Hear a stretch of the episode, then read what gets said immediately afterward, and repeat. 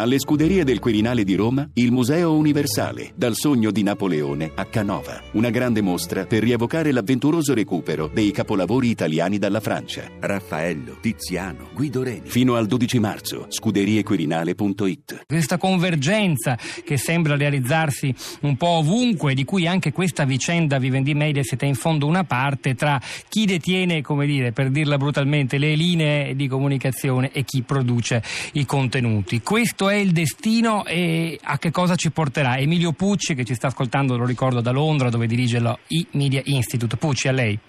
Buongiorno. No, allora, la, la prima, il punto di partenza di, questa, di questo iniziale accordo che poi precipita in una contesa, in una scalata, in una sorta di scalata veramente rapace da parte del di eh, Vivendi mm, sul gruppo Mediaset. Al di là di questo, l'accordo, come giustamente diceva Andrea Biotti, era un accordo che aveva una logica industriale e strategica di grande valore, e cioè non solo eh, avviava la formazione di un gruppo o comunque di, una, di, una, di, un'alleanza strategica sul settore dei contenuti, ma poi vedeva anche la possibilità che eh, un'attività di eh, televisione a pagamento, quindi un'offerta, un servizio di televisione a pagamento, potesse andare progressivamente a incrociarsi, a integrarsi con un'offerta di telecomunicazioni. Questo è l'obiettivo. Allora, su questo, su questo aspetto c'è da dire una cosa molto molto importante. In quasi tutti i paesi,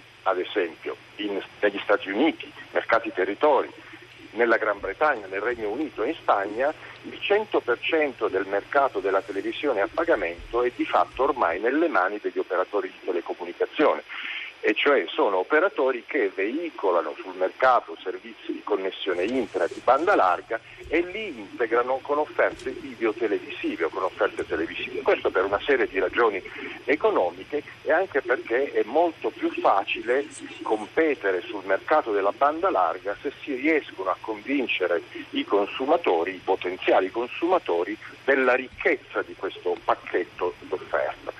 Questa è una tendenza generale caratterizzata negli Stati Uniti da una serie di fusioni, di acquisizioni di cui già si è detto, e TNT che passa dall'essere un operatore di telecomunicazioni a diventare anche un operatore di pay TV, e così in Gran Bretagna dove Sky, operatore di pay TV, offre anche servizi di telefonia e di banda larga e BT, operatore di telefonia, è entrato in maniera veramente aggressiva comprando diritti sportivi di valore sul mercato eh, della pay TV.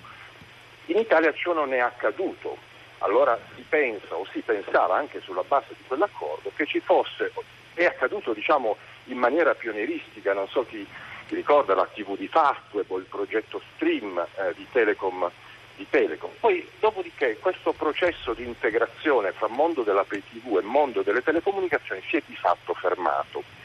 Ora quell'accordo industriale aveva da una parte, andava da una parte in questa direzione, dall'altra, come è stato giustamente detto, nella direzione di costruire a livello mh, europeo o del sud Europa un polo di produzione e distribuzione di contenuti molto importante.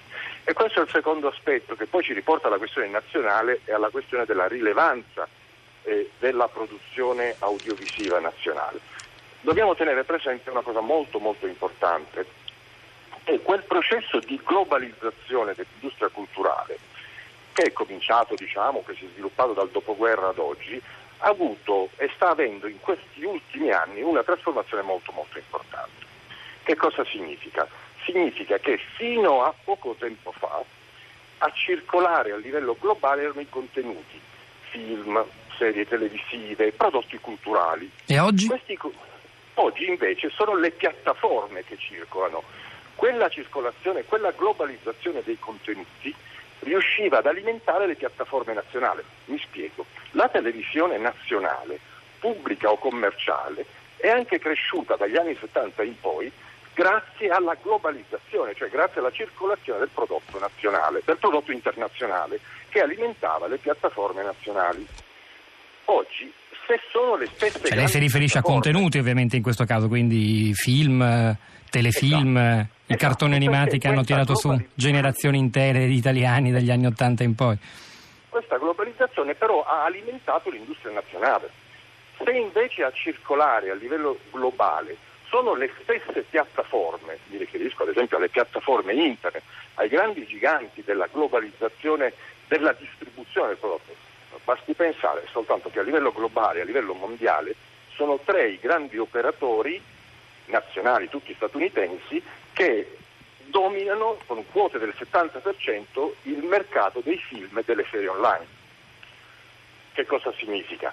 Significa che diventa sempre più importante la capacità degli operatori nazionali di produrre e di gestire piattaforme distributive forti. Se questa capacità si indebolisce, noi avremo un mercato culturale, un mercato audiovisivo sempre più dominato da operatori internazionali.